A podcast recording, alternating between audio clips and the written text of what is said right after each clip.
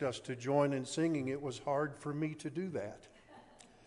I was too busy worshiping in here. If you have not expressed your appreciation to Lynn and to Annie and to the choir for how they lead us in worship in a long time, you need to do so. Turn, if you will, to the 15th chapter of Luke, and in a few moments we're going to be picking up the story with the uh, 15th verse. Excuse me, the 25th verse. In this 15th chapter of Luke, we have three stories of lost things that were found a story of a lost sheep, a lost coin, and a lost son. We've noted before the last couple of weeks the story of the lost son was not original with Jesus. There is an older story in Hebrew literature of a lost son returning home, but in that story, the son received a very different response from his father. Rather than being welcomed, he was rejected. And that is what those listening expected to hear Jesus say. But he surprised them when he told them how the loving father accepted and embraced his son. Still, even knowing that, there are many times that I have just had to wonder if perhaps one day in Nazareth, a shepherd came in and realized after a long day in the fields that one of his sheep was missing.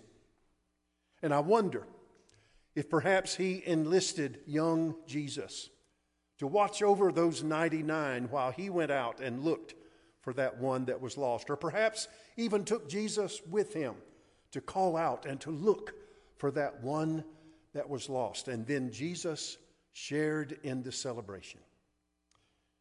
Did Mary one day call her little boy and tell him that somehow she had misplaced a coin and she needed it in order to go to the market later in the day? And so the two of them began to search all through the house, looking everywhere. And when it was finally found, she takes Jesus in her arms and they dance across the floor, and he sees how thrilled she was, and they celebrated. Could it be that after Jesus was a little older, that he had a friend who was just determined to get away from home and get out on his own, but then later came home in rags. Maybe Jesus was even a part of that celebration. A common denominator of all three stories is that which was lost a sheep, a coin, a son. And another common theme in all of the stories is the celebration that was held when what was lost was found. The thought for us is this today some people miss the celebration. Over the last two Sundays, we have been looking at what has been called the prodigal, the story of the prodigal son. And in this masterpiece of a story, Jesus communicates several lessons. I believe without question the main point of the story is to show us what God is really like. He's not some impersonal tyrant who is too busy to care about us. He's not up on his throne just watching our every move so that he can send a lightning bolt down to us when we mess up. He is a loving father who truly exemplifies forgiving and forgetting. He forgives when we return to Him as if we had never left. Do you remember the definition I gave you of justification? Justification is one of those long theological words. Being justified is just as if I'd never sinned. Just as if I'd never sinned. Nothing can sever our relationship with God when it is established through Jesus Christ. We've also learned that when we wander from God, we can repent and return to His loving arms. Today, we look at that older brother to see what we can learn about ourselves and our relationship with the Father. Let's review the first part of that parable. The man had two sons, And the younger son demanded his inheritance. When he received it, he went away. He wasted the money on wild living. He ended up broke and hungry and miserable and in the mud and mess of a pig pen. And when he came to his senses, Jesus said, he returned home and confessed and repented and was welcomed with open arms. That wayward son was given a robe and a ring and sandals and a feast to celebrate and represent the gifts of sonship to him and for us when we find our home with the Father. And that part of the story ends with that wonderful celebration. It would be nice if the story ended there. But Jesus still had a message for the religious community of his day. Let's see if the community of Christ today can learn from that same message. Stand, if you will, as we honor God's word by reading Luke chapter 15, starting in verse 25. Meanwhile, the older son was in the field. When he came near the house, he heard music and dancing. So he called one of the servants and asked him what was going on. Your brother has come, he replied, and your father has killed the fattened calf because he has him back safe and sound. The older brother became angry and refused to go in. So his father went out and pleaded with him. But he answered his father, Look, all these years I've been slaving for you and never disobeyed your orders, yet you never gave me even a young goat so I could celebrate with my friends. When this young son of yours, who has squandered your property with prostitutes, comes home, you kill the fattened calf for him. My son, the father said, You are always with me, and everything I have is yours. But we had to celebrate and be glad because this brother of yours was dead and is alive again. He was lost and is found. Father, I pray that you would open our minds, our hearts, our understanding to these words from your word. Help us to see what we can apply to our lives and our relationship with you. Open our eyes that we may see. In Jesus' name, amen. Thank you and be seated. Number one in your outlines today the characteristics of an in country prodigal. After working all day in the fields, that older brother arrives home only to hear this big celebration going on. And when he learned that the party was for his younger brother's return, he became angry. He refused to enter the celebration. And in his attitude and in his statements, we're going to see three characteristics of this in country prodigal. First of which is an angry spirit of grumbling. Verse 28 tells us that he became angry. The word there is orge, which means he flew into a rage. This was not just a little misunderstanding. When his father came out to plead with him to join the party, he began to grumble and complain. He said, I've never left home and spent all my money on prostitutes, and you've never even killed a little goat for me. Can you hear a little bit of whining there? His resentment and his bitterness was keeping him from enjoying the celebration.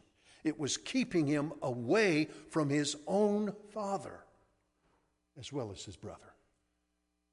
There are people in churches today who get a little bit bitter a little bit angry, a little bit resentful when the church does something that they do not understand or agree with. There are people in churches today who get a little bit whiny when the church does something in a different direction than from what they wanted. Let me say it another way. There are some people who like the way things are so much when the kingdom is being challenged, in other words, referencing that break of fellowship between the younger son and the father, and they like it so much that they can't handle it when the kingdom starts moving forward again. Let me say it another way. Some people enjoy being in a prominent position, just like that older son was in a prominent position himself. They like it so much that they dislike it when change comes along. Why? Because they're not in control. And they dislike it so much that they re- withdraw and they refuse to acknowledge their part of the family. Is that not what the older brother did? Don't you think the older brother refusing to join the celebration was causing a problem for the father as well as the whole estate?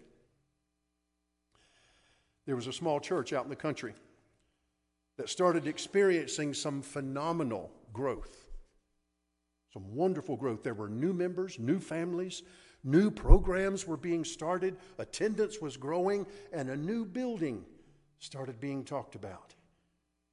They came up with plans where a new building would join the existing building down at the end of the parking lot. But there was a problem because there was a tree that had been left at the edge of the parking lot when it was paved. And one man in particular loved that tree. Every Sunday, he would park in that one space right under that tree. He was against the building program and he kept asking could they not use another area to expand? Could they not draw up some more plans? And the congregation learned through this that it was this man's grandfather who had planted that tree. And after much discussion, it was decided that the existing plan was the best one.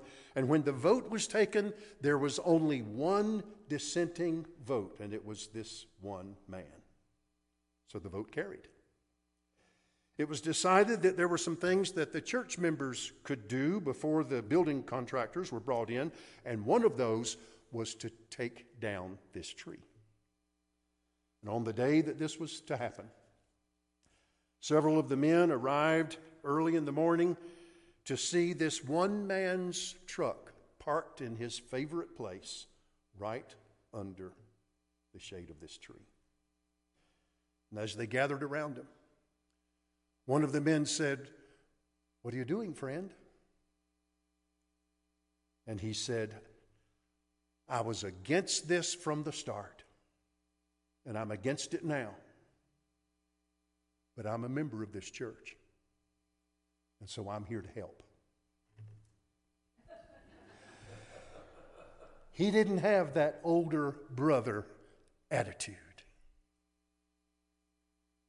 in country prodigals end up being grumblers and complainers and gripers. Remember the definition of a prodigal.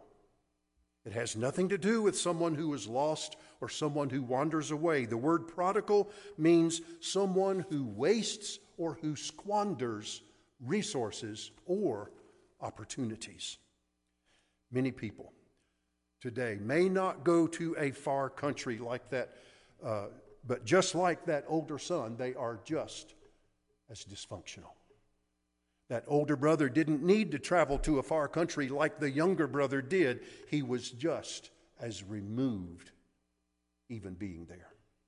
He was missing out on the resources and the opportunities that were his, and especially his by being the firstborn.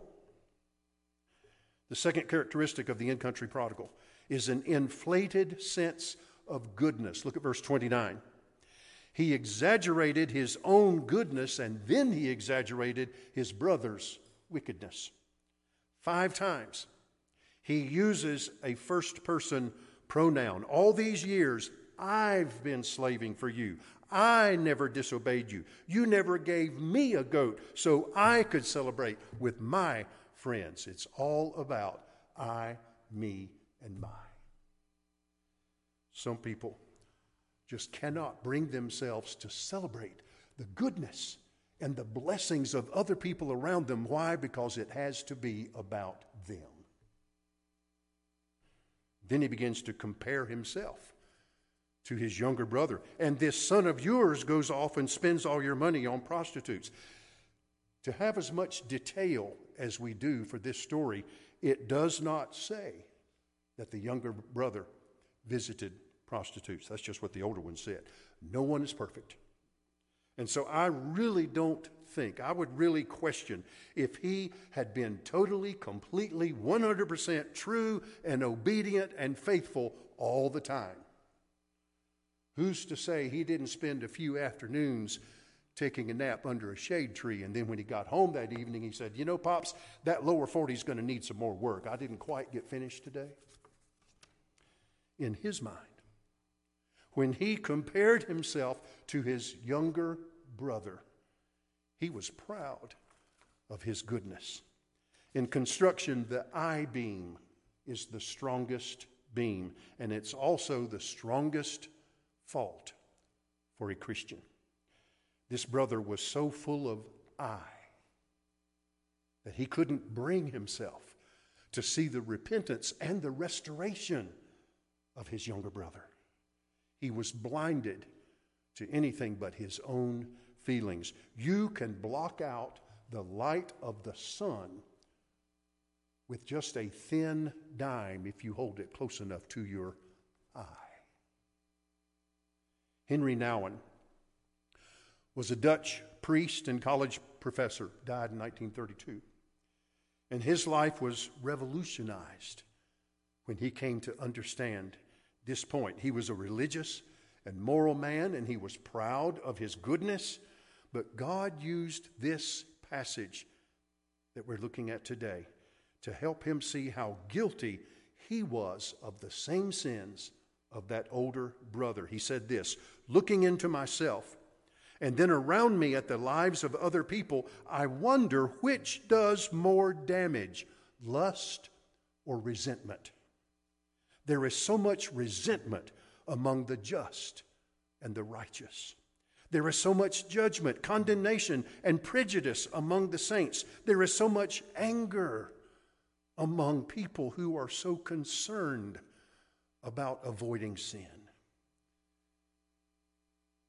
that in country prodigal never left town, but he was guilty of anger and jealousy and resentment and pride.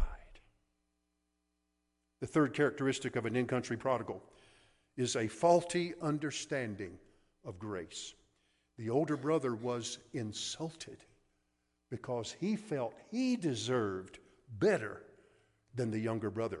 He felt he deserved that fattened calf. He was offended because he thought baby brother deserved less than he did. After all, he'd been serving in the fields. He had been keeping the rules while his brother was off living it up. Do you remember two weeks ago in the message about the loving father when I, we, we talked about the younger son rehearsing the speech he was going to give when he went back home? And he's, and I told you that two parts of that story were true, but one was not. He rehearsed in his mind, he was going to say, Father, I have sinned against heaven. That's true. Yes, he had. And he was going to say, And I've sinned against you, the Father. Yes, he had. But then the third part of his rehearsed speech, he was going to say, And I'm no longer worthy to be called your son. He was forgetting all about grace. The truth was, he never was worthy to be called a son of the Father, and neither was the older son. It was all by God's grace that both boys were born into that family. And it was by God's grace that he was the firstborn and received a double share of the inheritance. He didn't earn that inheritance, it was given to him. And we need to remember that back at the first part of the story, when the younger son asked for his share of the inheritance, what did the father do? He liquidated all of his assets and he gave both boys what was due them. In Matthew chapter 20, Jesus tells a parable about God's grace. It's a story of a master who sends workers to work in his vineyard. And he agrees that he's going to pay them for a full day's work. Now, you remember that uh, in biblical culture, a denarius was approximately the equivalent of a day's work for a laboring person. So they all agree that he, they're going to go to work for him and he's going to pay them a denarius. So they go to work at sunrise. A few hours later, 9 o'clock in the morning, he sends more workers into the field. 12 noon, he sends more workers into the field. 3 o'clock in the afternoon, he sends still more workers out in the field to work. Then at 5 o'clock in the afternoon, he still sends more workers out into the field. And finally, the whistle blows, it's time to quit. And so they come in, and we pick up the story as Jesus told it in Matthew chapter 20. The workers who were hired at five in the afternoon came, and each received a denarius. So when those came who were hired first, and they expected to receive more, but each of them also received a denarius. When they received it, they began to grumble against the landowner. These who were hired last worked only one hour, they said, and you have made them equal to us who have borne the burden of the work in the heat of the day. But he answered them, I'm not being unfair to you. Didn't you agree to work for a denarius? Take your pay and go. I want to give the one who was hired last the same as I gave you. Now, don't misunderstand the point of the story. It has nothing to do with distribution of labor. It has nothing to do with right or wrong. It has nothing to do with fair or unfair business practice. It has everything to do with God's grace. Verse 15 in the same story, the master of the vineyard says, Don't I have the right to do what I want with my own money? Or are you envious because I am so generous? Those last three words sum up the whole story. I am generous. And God is generous with His grace. And to understand our parable today, we need to understand the audience to whom Jesus was speaking. You go back to first two verses in Luke 15. There were tax collectors and sinners there, yes, but there were also Pharisees. And the Pharisees were those super religious men who were full of their own sense of goodness. And they hated tax collectors like Zacchaeus and Matthew. Why? Because tax collectors were beneath them. And so, in our story today, Jesus was teaching them that they needed God's grace just as much, even in their own goodness. And they didn't deserve it either. God's grace is available to anyone who comes to Him in repentance. Do you remember the story of the thief on the cross? He called to Jesus just minutes before he died. And Jesus promised him paradise. That's grace. Did he deserve it? Absolutely not. Do I deserve it? Absolutely not. Do you deserve it? Absolutely not. That's why we call it grace. Number two in your outlines God's message to in country prodigals. If anyone thinks that they may be guilty of being an in country prodigal, they need to stop and pray the words of Psalm 139, verses 23 and 24. Search me, O God, and know my heart. See if there is any offensive way in me, and lead me in the way everlasting. I came real close to making that your homework for today but I thought better of it. It's coming later. But it's still worth repeating. For anyone who even thinks they may be guilty of being an in country prodigal, spend some time with Psalm 139. Search me, O God, know my heart. See if there is any offensive way in me, and lead me in the way everlasting.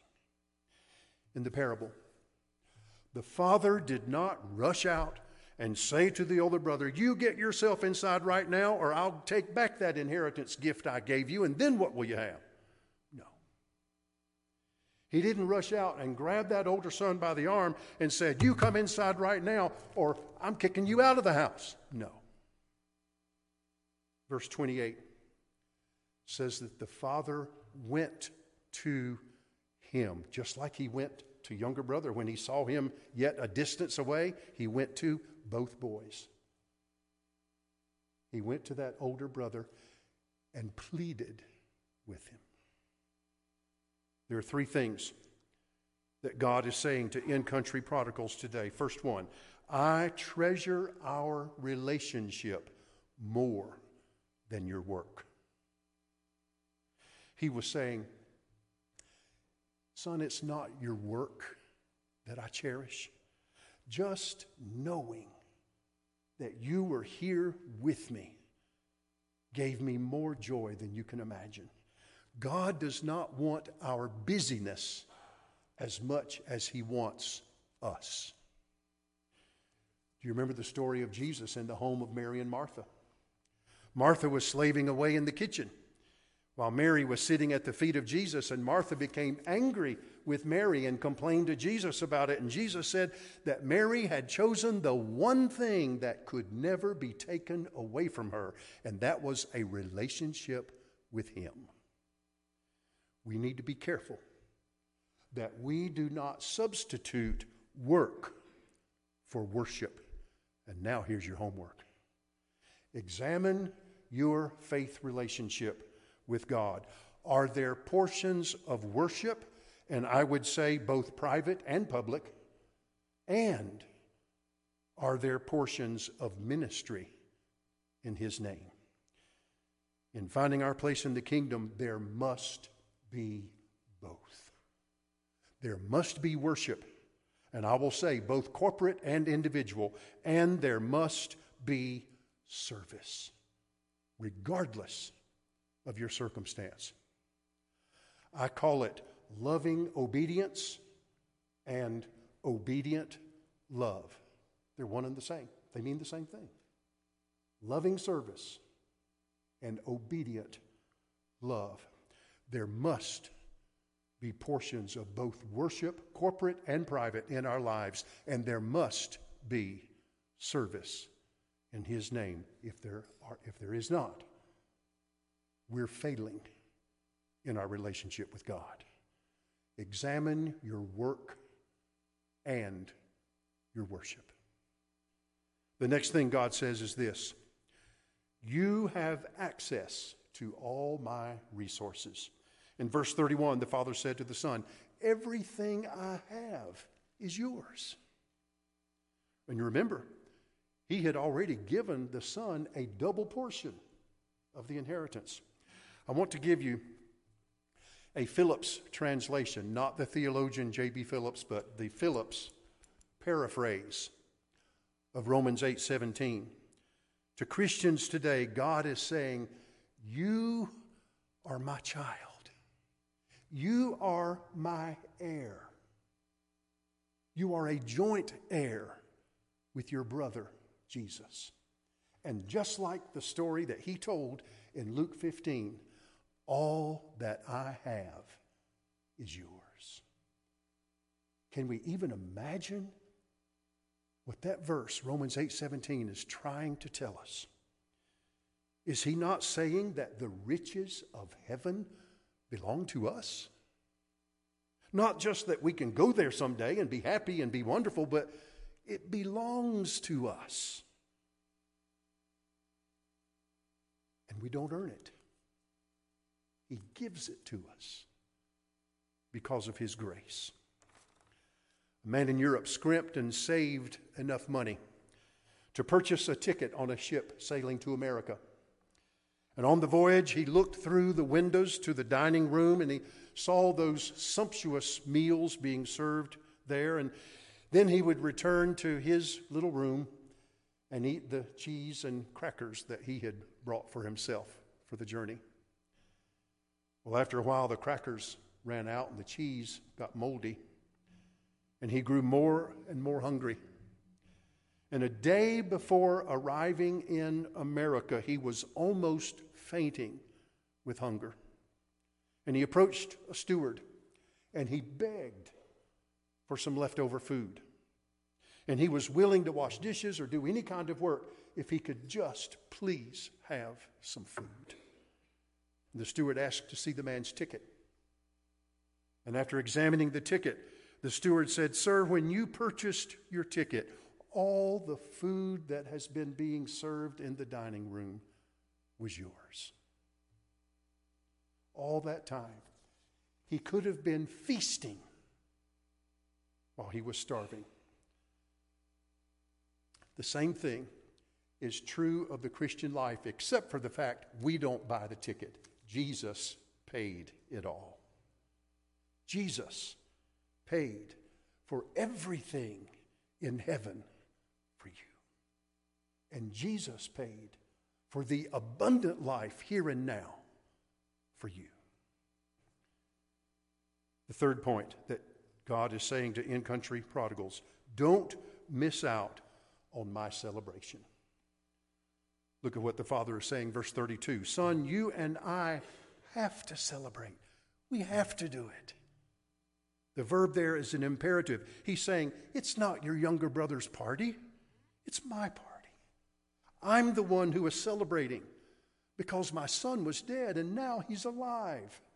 And so, please, I plead with you, please come in and join my celebration, not for your brother's sake, but for my sake. In a very real sense. The party was not for the prodigal son, it was for the loving Father. And that's the point of all three of those parables in Luke chapter 15 the celebrations over that which was lost. In all three stories, it's the main character who is celebrating, the shepherd celebrating because that lost sheep was found. The woman celebrating because that lost coin was found. The father celebrating because the lost son was found. And if you look closely, you see Jesus was making the point that there was celebration, he said, in heaven. And their celebration, he said, with the angels. God celebrates when we come home to him. There's one other point as well. In all three stories, we see the work of the Holy Trinity. The Father forgave the wayward Son. That's the work of God the Father. The shepherd found the lamb. That is the work of the Son of God, Jesus, who said, I am the good shepherd. And then the woman finding the coin represents the searching work of God's Holy Spirit. And so, how does the story end? We don't know. It's left open. Did the older brother go in? Or did he stay on the outside looking in? I think Jesus left it open on purpose. What will we do, in country prodigals of this present generation? Will we renew our place in the kingdom or will we stay on the outside looking in? God the Father is saying, Come. Come and be a part of my celebration. All that I have is yours.